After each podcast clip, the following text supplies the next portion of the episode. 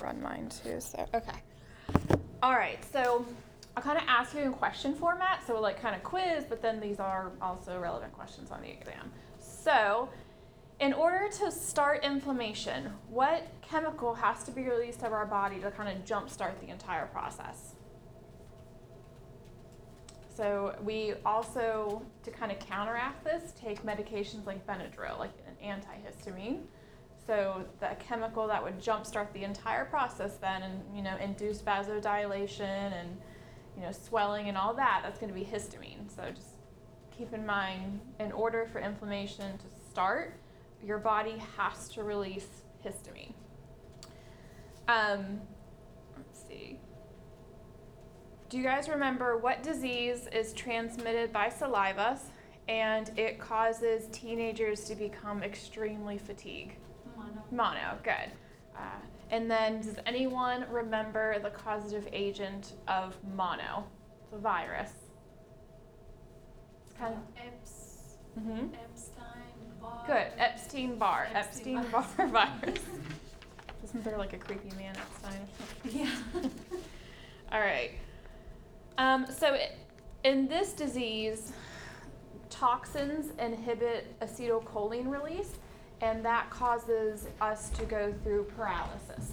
Does anyone remember that? Uh-uh. Sorry. No, we're only on like review question two. So yeah, so if you get infected with this bacterium, this bacterium releases a toxin, and then that typically causes you, you to go into full body paralysis. So that's the botu- botulism, the disease that we know as botulism. And um, the bacterium, does anyone remember the bacterium that causes botulism? Mm-hmm. something botulism. Yeah, you would recognize it on the exam, Clostridium botulinum. Like I was telling them, they might. I mean, I'm kind of going over stuff, so it might be advantageous to record it too. Um, just it's your preference, but. All right, this is from Monday. Does anyone? And it is kind of a rogue one. Does anyone remember what causes pertussis or whooping cough? Like if you were given options like Streptococcus pneumoniae or Bordetella pertussis, what do you think it would be? That causes pertussis. Bordetella pertussis. So Bordetella pertussis causes uh, the disease that we know as pertussis, but um, kind of the slang for that disease we, we call it whooping cough. All right. So, um, let's see. If we look at messenger RNA, messenger RNA can be divided out into these three nucleotide sequences. Does anyone remember what we call those little three kind Codons? of codons? Good. And what does each individual codon account for? One what? Amino acid. Amino acid. Good, good. You're good there. If our body wants to induce a fever, the hypothalamus in the brain is what regulates that.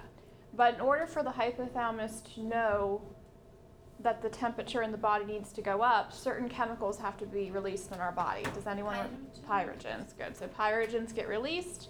They go to the hypothalamus in the brain. Temperature goes up. You get a fever. All right. so there's different types of RNA. There's tRNA, there's mRNA, and then there's rRNA. Which one of those three is responsible for transferring amino acids from the cytoplasm to the ribosomes? T. tRNA or transfer RNA. So just remember that little T stands for transfer, so it's obviously transferring something from one spot to the next, which is the cytoplasm to the ribosome. Right. If we're making DNA, like if I give you a sequence of DNA that's like A, T, G, C, whatever, you guys know that in order to get the, the matching um, stra- strand, all you have to do is do the complementary complementary base pairing, which in DNA, what is the pair? pair? It's um, A to what? A to T, yeah, A to T, and then G to C. So if you see an A, you put a G. If you see a G, you put a C. In DNA, it's A to T, G to C. However, if I would ask you to transcribe something, in transcription, what are we trying to make? RNA. RNA. So if I ask you to transcribe something, it's A to what? U. A to U, G to C. So if you see an A, you put a U. If you see a G, you put a C. So just remember, if we're trying to make DNA, it's A to T, G to C. But if we're trying to make RNA, it's A to U, G to C. All right, viruses like rhinitis, adenoviruses, coronaviruses, the RSV virus, they collectively cause what category of disease? Common cold. Common cold, but what do we call the common cold like scientifically? It has rhinitis, so we technically call it rhinitis. All right, so Monday we talked about antigenetic drift and antigenetic shift. Which one of those, drift or shift, results in pandemics when a new strain of the virus is made? Shift. shift. Uh, so shifts are much more serious. It's when two vir- two different versions of the influenza virus infect one cell, and it creates a whole new version of the virus, which results in a pandemic. Um, drift is milder. Drift is when the viruses just get mutations that result in changes to their spikes. And that just typically leads to like our just regular every year seasonal outbreaks. So just remember Antigenetic drift in influenza goes with seasonal outbreaks. Antigenetic shift with influenza, oh, got it. Antigenetic shift goes with pandemic outbreaks. You can, it'll, it'll probably just dry in there. Um, all right. A while back, we talked about how bacteria can become resistant to antibiotics. She's done a whole lab report on it and all that business. And there's different ways that bacteria can learn to become resistant. Sometimes they can become resistant by picking up naked DNA.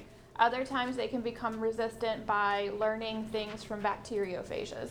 And then other times they can become um, resistant when they exchange information through that hollow appendage that we know as a um, pili. Good, thank you. Does anyone remember what we call it when bacteria become resistant when they exchange information through that pili? Is it transformation, transduction, or conjugation? Conjugate. It's conjugation. Remember, conjugation is when they exchange information through the pili. Transduction involves bacteriophages, um, and transformation involves naked DNA, but conjugation involves the pili. All right. So, if you were working with bacteria, like pretend you're in the lab, and you're working with bacteria, and you put these bacteria in a test tube, and then you screw the lid on real tight so no air gets in there. And then you come look at them in 48 hours, and you notice they're all dead, they died. What do you think their oxygen requirements must have been if you put them in there, sealed it, and they died? Um, yeah, they probably well, they probably needed oxygen, right? Because you put them in there, you sealed the lid, they died. They probably they needed oxygen, that's why they died. So since they needed oxygen, what do we what do we classify them as? Aerobic, good. Yeah, because you put them in there and then cut off their oxygen supply, which they kind of needed. It'd be the same as us. If we got put somewhere and they cut off our oxygen supply, we're aerobic as well. All right. I know we talked about lysozyme a ton. It's in, you know, sweat, tears, saliva, and it basically kills bacteria by destroying their cell wall. It kind of breaks up the peptidoglycan in their cell wall and they die. If you had to pick an antibiotic that functions similar to that, which one would you pick? Which antibiotic targets our cell wall or the bacterial cell walls? Penicillin. Good. So we've learned that bacteria produce toxins. I mean, they can produce toxins that affect red blood cells, white blood cells, the nervous system, the gastrointestinal system, all different types of places. Do you guys remember what we call the toxins when they affect white blood cells? Yeah, leukocidins. Good, leukocidins. Yeah. When it's red blood cells, we call them hemolysins. Um, you know, the nervous system is neurotoxins. Most of them are fairly straightforward, but for the white blood cells, which we also call leukocytes, it's leukocidins. All right.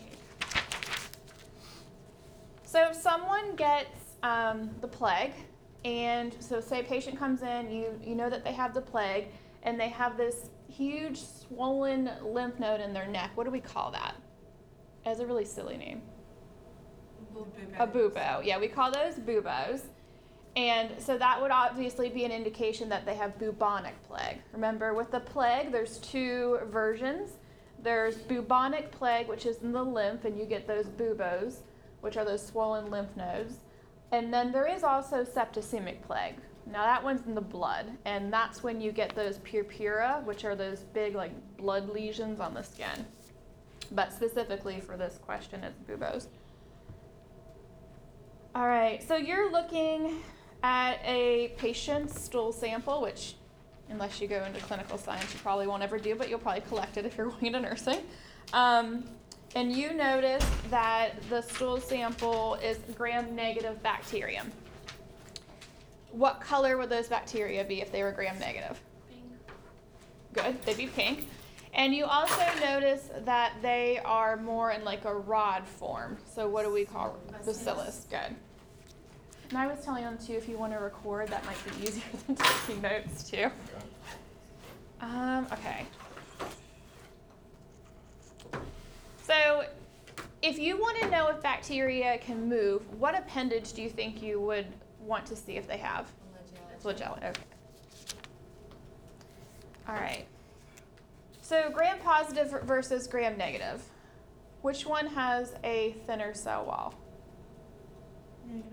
Gram negative. Good. Which one has an outer cell membrane? Negative.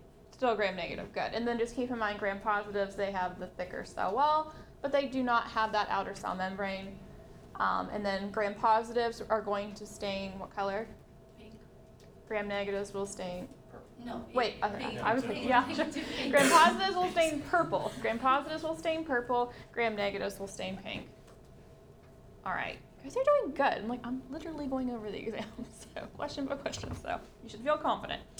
Um, someone gets TB and it starts to affect their brain and their kidneys and their bone. I mean, it's spreading all over their body. What do we call that?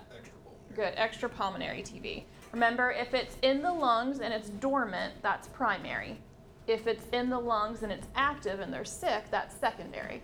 But if it spreads outside of the lungs, then we get extra pulmonary. All right, there is two spikes on the influenza virus. There was hematoglutinin and neuraminidase, so the H and the N. Which one of those is responsible for attaching viruses to a host cell? Eight. the H1 hematoglutinin. And then the other one, neuraminidase, it's responsible for kind of two jobs. Anyone remember the two jobs? Mucus Uh, breakdown. Mucus breakdown. It does one more thing in the kind of virus replication cycle. It helps with a certain stage. Budding. Good, the release or the budding stage. Good. All right, so we know with HIV and AIDS it's a progression, right? So you start out with HIV, and then as the condition worsens, you eventually develop AIDS. Um, what type of cells would have to significantly drop in our body for us to progress into an AIDS state? CD4 T cells. Good, those CD4 T helper cells. And then obviously, if those CD4 T helper cells are getting destroyed, what's happening to your immune system? Sweet. Yeah, it's dropping, it's going down. If your immune system is tanking, what's going to happen to you? What do you what's going to, you know, what are you going to get infected with? All different types of stuff. Does anyone remember what we call those diseases? Yeah, it's a it's a category. It's called AIDS defining diseases. You would recognize it on the exam, but AIDS defining um, AIDS defining illnesses. They're really diseases that people get when they have virtually no immune system because of the AIDS virus. Okay.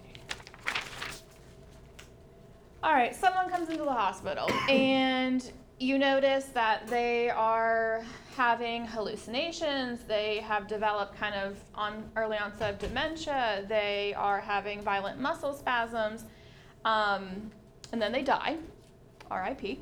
And we notice that when we do a brainopsy, that their brain is spongiform, like it, there's literally holes in it where it looks like a sponge. What disease do you think they had? Okay, that's what causes it, but what disease is it called? Yeah, the CJD, the Creutzfeldt Jakob disease, because that's what causes the Cow disease. yeah mad cow disease. That's what I remember. Yeah, the human form is called CJD. Yeah. All right. When someone's infected with TB, our body tuber- uh, produces tubercles to contain the infection. And then another type of cell comes in and breaks down the center of the tubercles. What's that cell? That breaks down the center of the tubercles.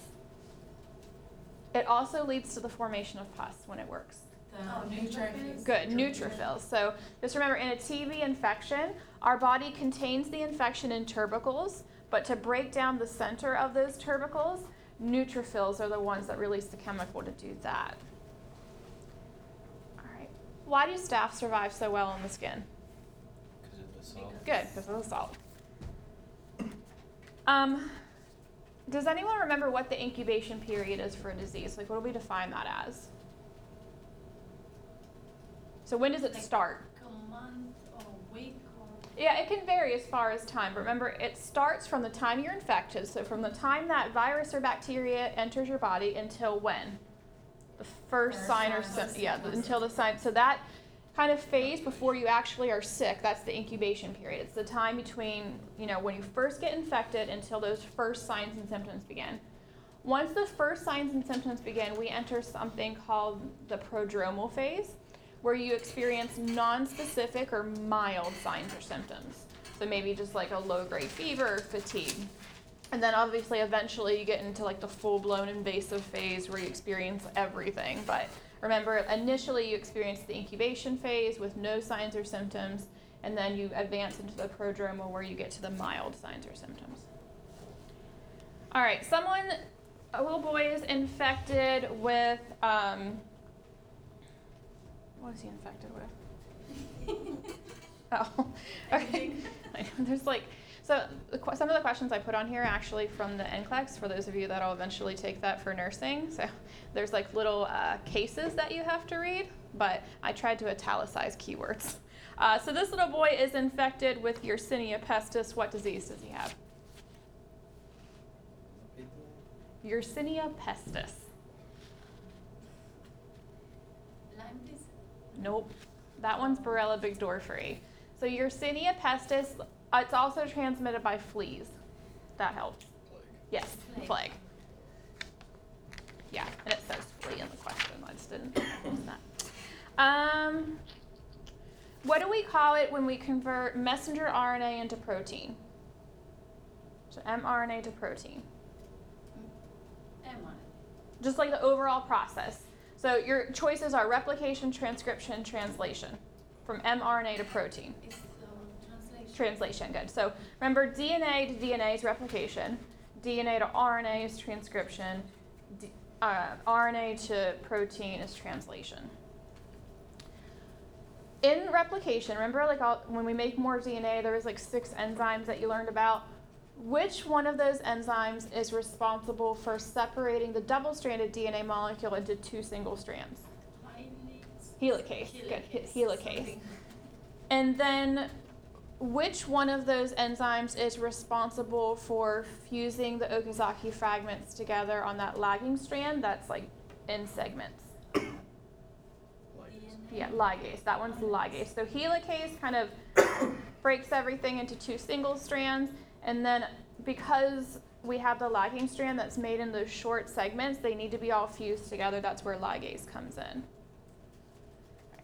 When someone gets infected with TB, with Mycobacterium tuberculosis, it gets into their lungs, and there's a special cell that becomes infected with that bacteria. What's the main cell that becomes infected with Mycobacterium tuberculosis? They're a type of phagocytic cell in our lungs. Oh, alveolar. Yeah, technically, yeah, but there's no, it's alveolar macrophages. We just kind of call them macrophages. Um, but I mean, their technical name is alveolar macrophages. But we just learned it as just regular old macrophages. So when you get TB, the first type of cell infected with TB in your lungs are the macrophages. But remember, the macrophages can't kill them because they're kind of protected by their waxy cell wall. All right. Um, so a patient comes into the hospital, and you think they are, you know, they're coughing and they've lost a significant amount of weight in a short period period of time. So you start to think, okay, they may have tuberculosis, and you're you want to order a stain done on their on their mucus to see if it's positive or negative. What staining technique would you want to use if you think someone has tuberculosis? Acid fast. Good, acid fast. And if they had it, what color would it stain to be positive? Pink. Good. And if it was blue, that would be negative, which is good. That probably means they just have pneumonia caused by something else. What do we call microorganisms that live in or on our body but don't cause us any harm? Opportunist? No. Nope, just the normal biota. So the ones that live in or on our body, overthinking it, just regular old normal biota. They don't cause us any harm. All right, someone has rabies. What part of them is going to be most contagious to you? The brain, there's no. There's- Saliva, saliva, yeah. Their brain is where the virus is kind of attacking and everything, but the saliva is what makes it contagious. All right, if we look at a species name like Staphylococcus aureus, um, which word is the genus? The first word, so Staphylococcus, and then um, aureus would be the epithet, but when we put them all together, that full thing is the species. Um, when you're typing it up, what do you always want to do? Italicize it, good. And then remember, only the first letter of the genus should be uppercase, good. All right. This is like way back to chapter one. So, which individual was responsible for aseptic techniques? Good, Joseph Lister. So, kind of remember Lister, Listerine, it's an aseptic mouthwash, so just link him to aseptic techniques. All right. Louis Pasteur, he developed those swan neck flasks, and he was trying to disprove something, a theory. Does anyone remember what that theory was? The, um, um, Abiogenesis. It's another name for it, yeah. Spontaneous generation. Spontaneous generation, spontaneous generation. Keep in mind, these are multiple those are- choice questions, so when you see them on the exam, things should click a little better. So abiogenesis and spontaneous generation. They're one and the same. what was his name again? Which one was that? Uh, Louis Pasteur. All right. So, if a mother has HIV, is it is it safe for her to have a child? Yeah. It is, assuming that she's taking antiviral drugs. It is very likely that the baby will be born completely normal, but the catch is there must be taking the antiviral drugs. have to be, it has to be started before conception. Oh, yeah. Not necessarily before, and I mean, they'll give it, but it would need to be done several months before delivery, I should say. Okay. Yeah. Um, all right. Yeah, because the only the, the only way the baby's going to get it is not an exception. It would be during the birthing process Okay. when bloods and things are mixed. So it would have to be started before that. Uh, I think we already covered this in another question, but what's the main cell that becomes infected with the HIV virus?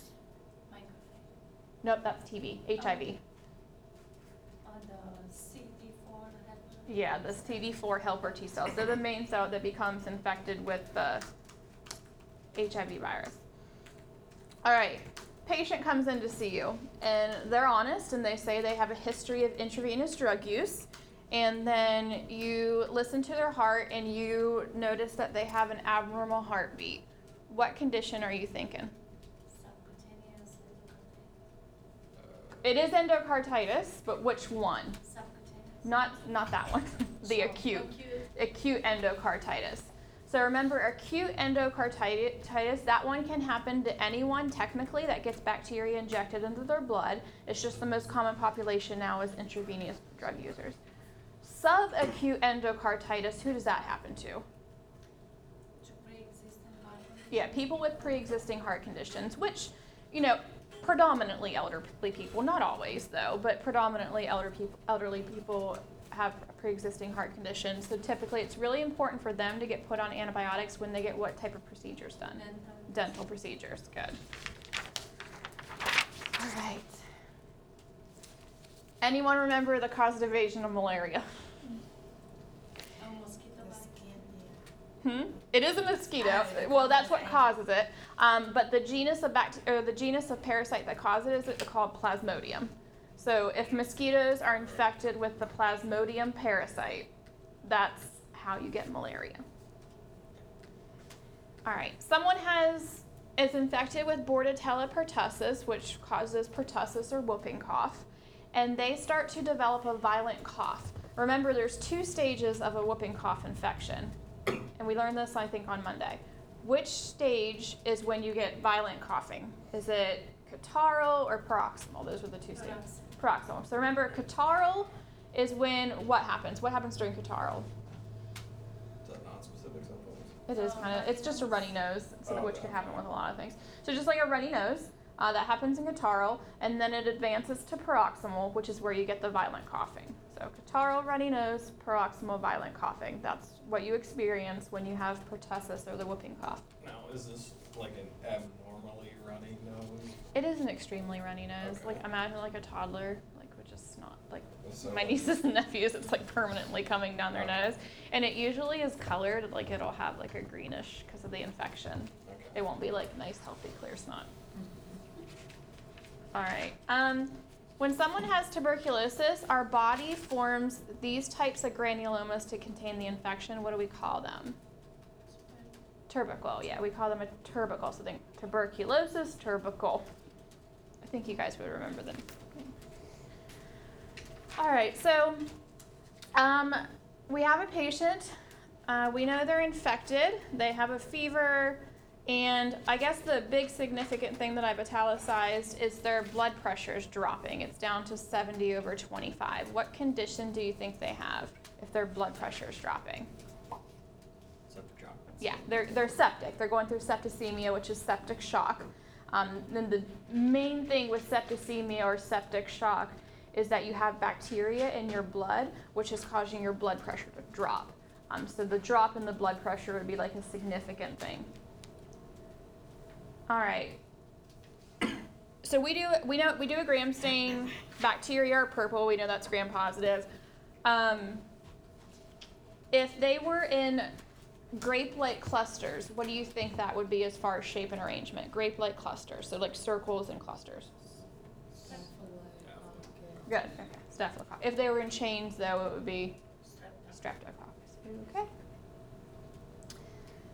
All right. Phagocytic cells engulf and kill bacteria. That's like one of their main jobs. But they have to know what to bind to and what not to bind to. So there's certain receptors.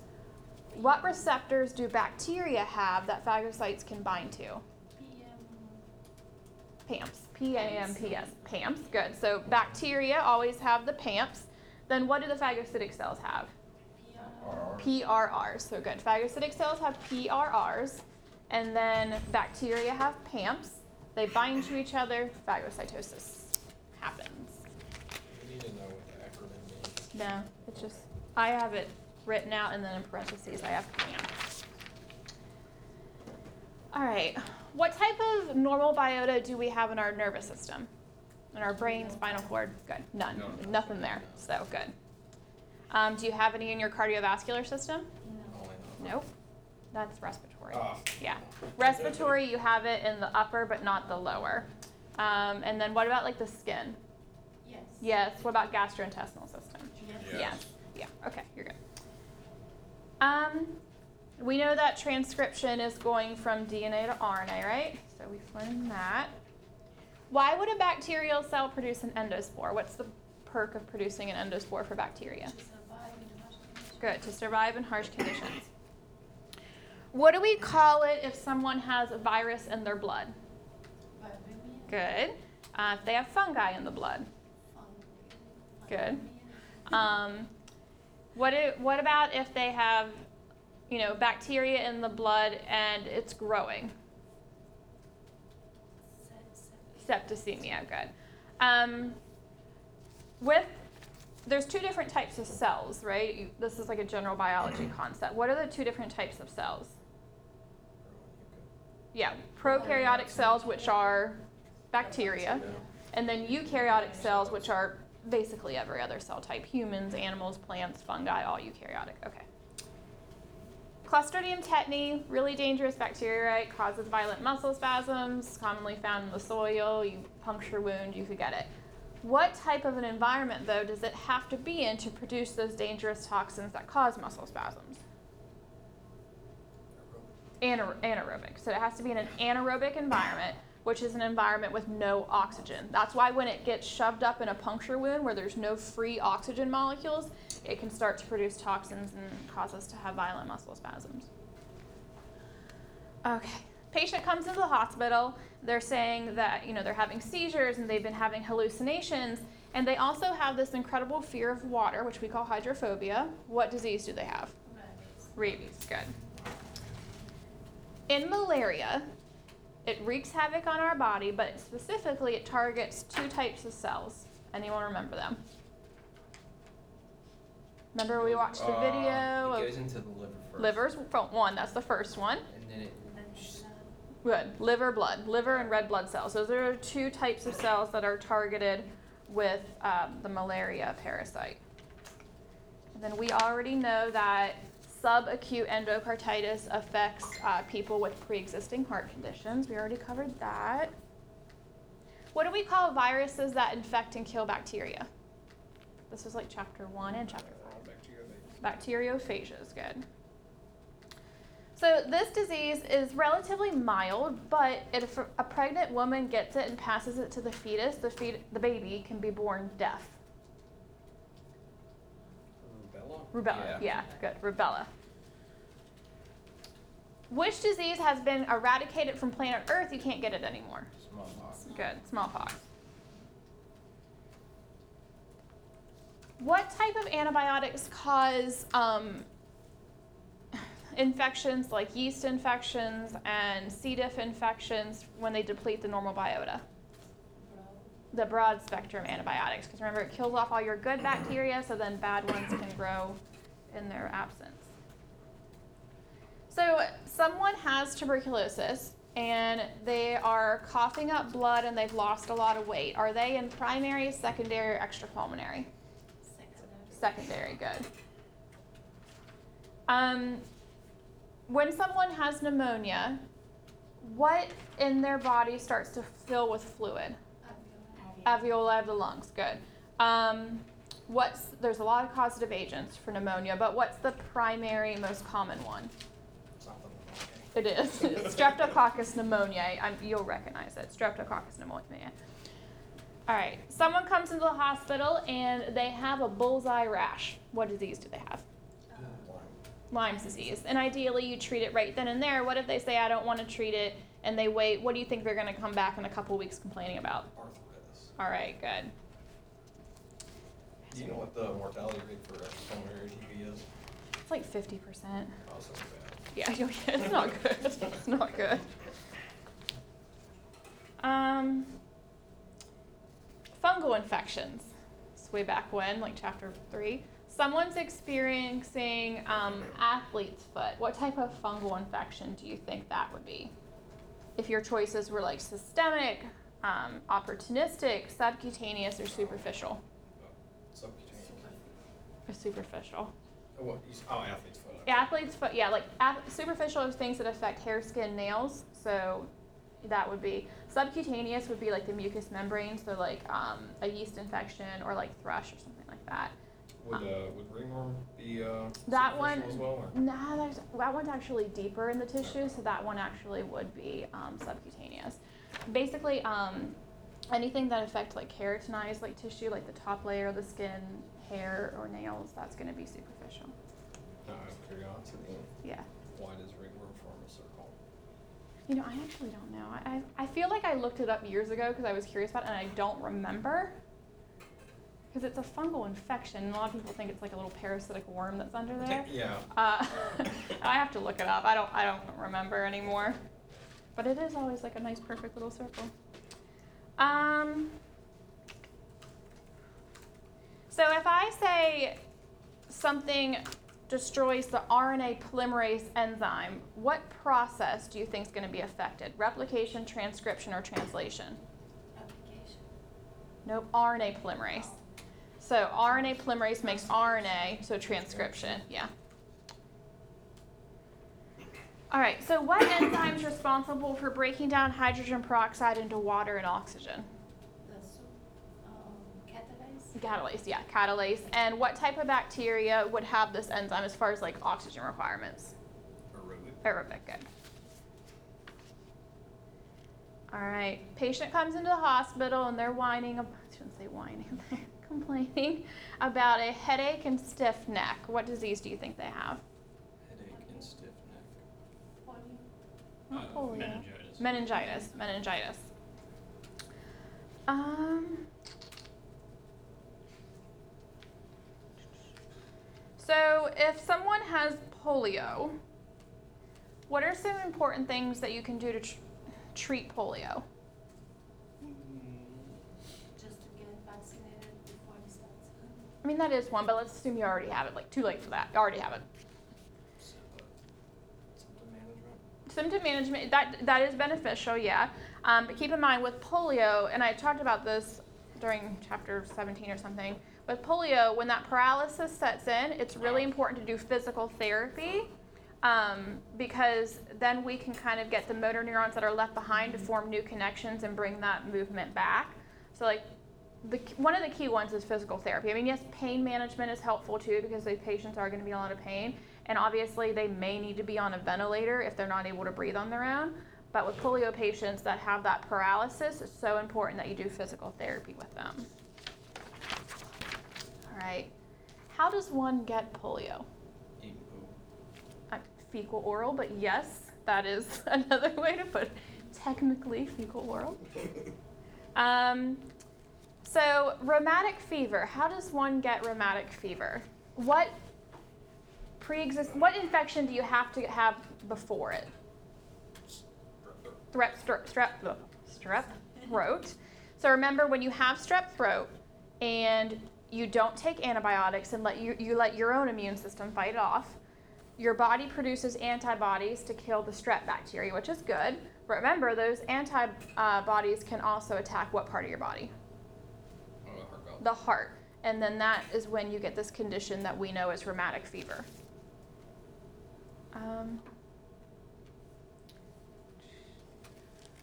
I know this is, what are the three cell types that help form tubercles in tuberculosis? Macrophages. That's one. neutrophils, And lymph- Not neutrophils, though. Neutrophils break down the center, but they don't actually form it. So macrophages is one, though. lymph- Lymphocytes another. There's one more. Starts with an F. Fibers. Fibroblast. Fibroblast. So the three cell types that make up a tubercle are macrophages, lymphocytes, and fibroblasts. Now the neutrophils break down the center of the tubercle after, but they're not actually forming the tubercle. All right, so malaria, we know it targets liver, red blood cells, but we've also learned that there's two different life cycles of the malaria parasite. So, which form is the part that targets the liver? Sporozoites. Good. So, sporozoites target the liver. Then the new form gets released from the liver cell that we call what? Merozoites, and they target the red blood cells. So it's like a transition. Sporozoites target liver, release merozoites, they target the red blood cell.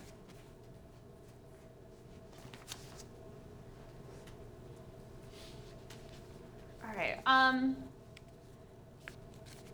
when, you know, with tuberculosis, it is treatable. A lot of people don't think it's treatable, but it is treatable.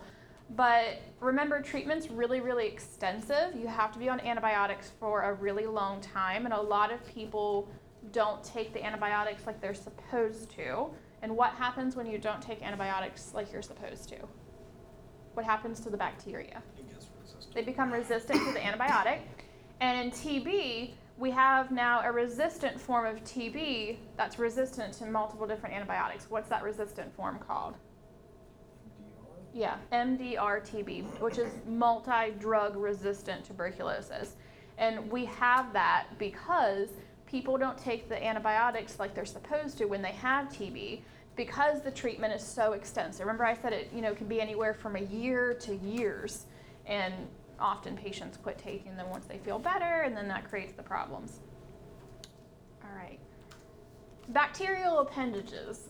What do we call the appendages that there are these short little bristles that help them attach to surfaces? Uh, uh. It is fimbriae, good. So fimbriae are like the little hairs on a caterpillar, and that's what allows them to attach to surfaces in our body. Like it clings them to our gastrointestinal system, or it clings them to our, you know, respiratory in the lungs.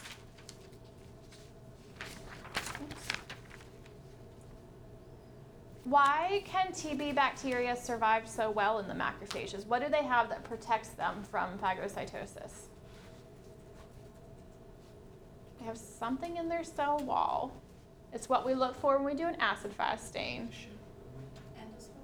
not endospores. We say they have a waxy cell wall. So they have a waxy cell wall, and that's why they're protected from phagocytic cells. That waxy cell wall, it protects them from those digestive enzymes that could potentially destroy them. So they just live and live and live inside the So macro. they- So they get absorbed, Then they just They hang just- out there and continue to grow and divide. Um, does your brain have as strong of an immune response as the rest of your body?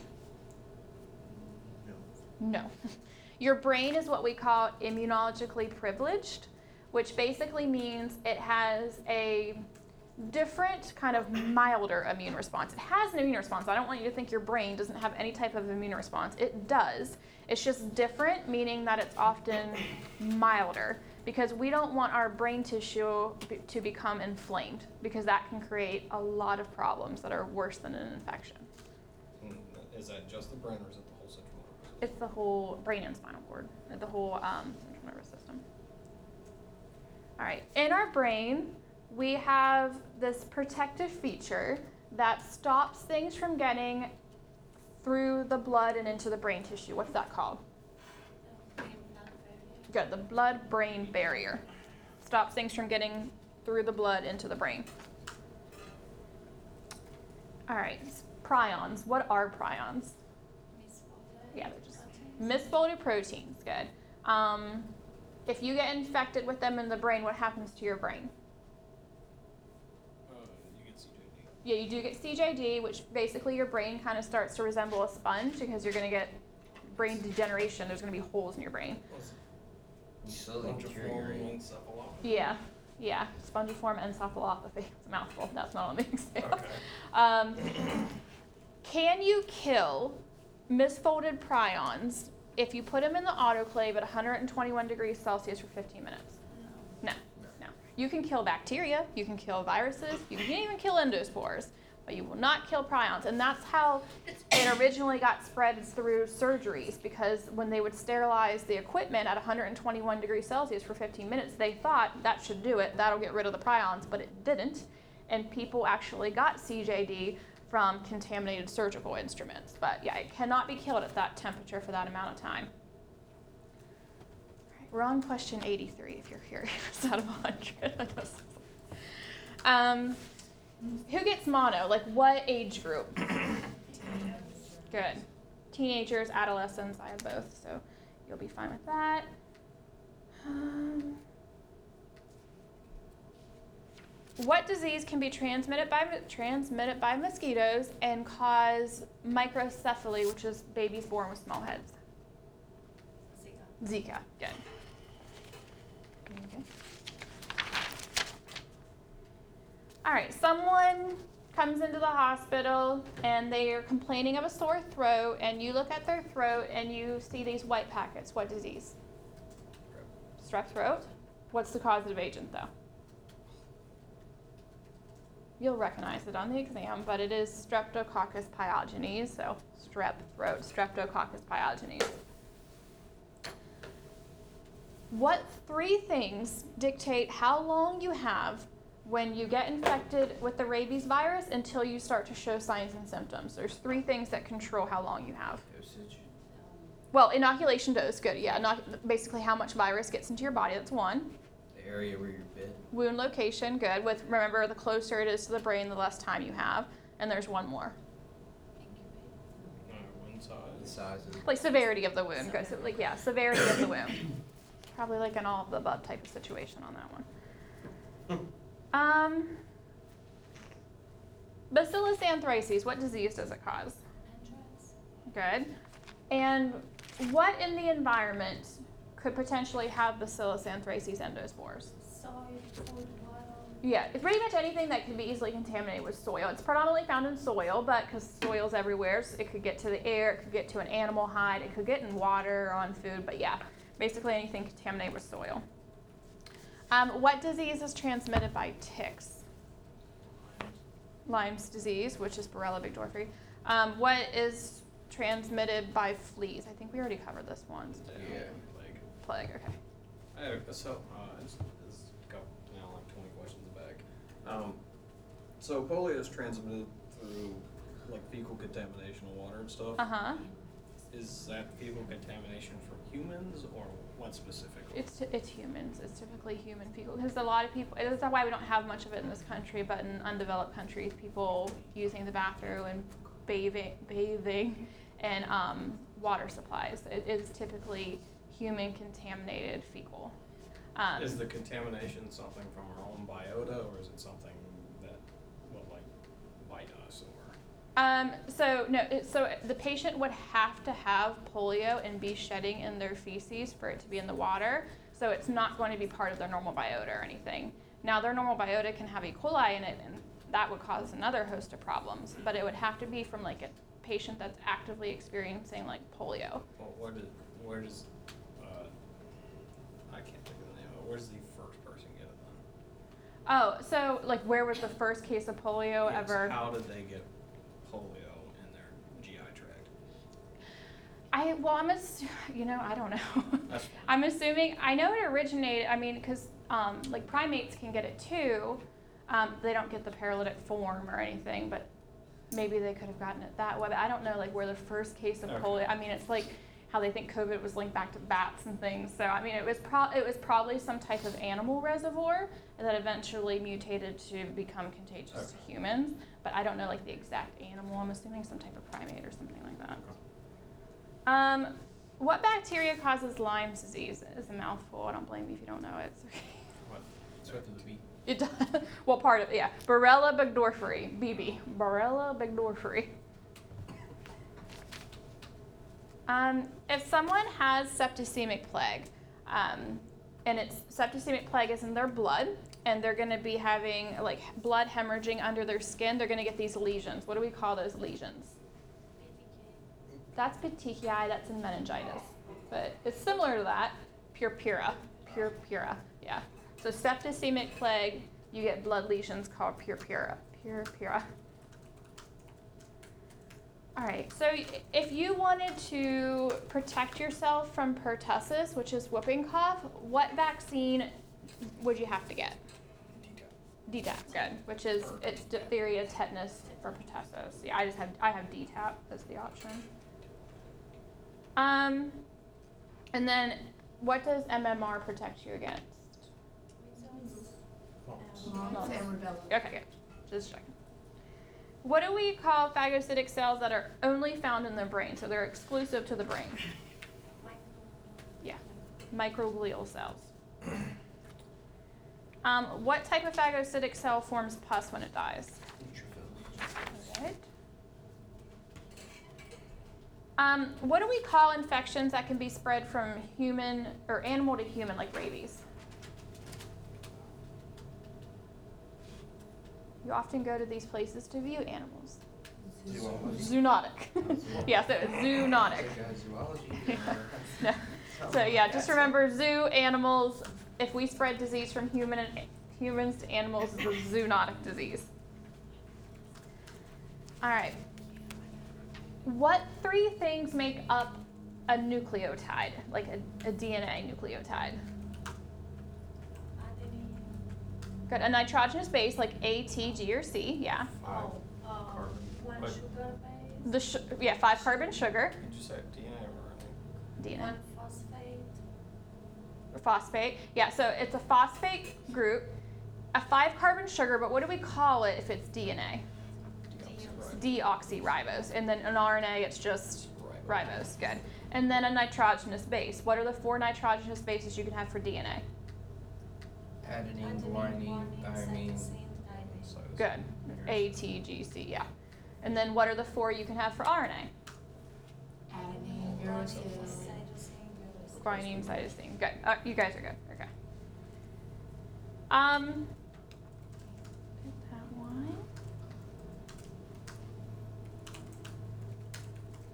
Um,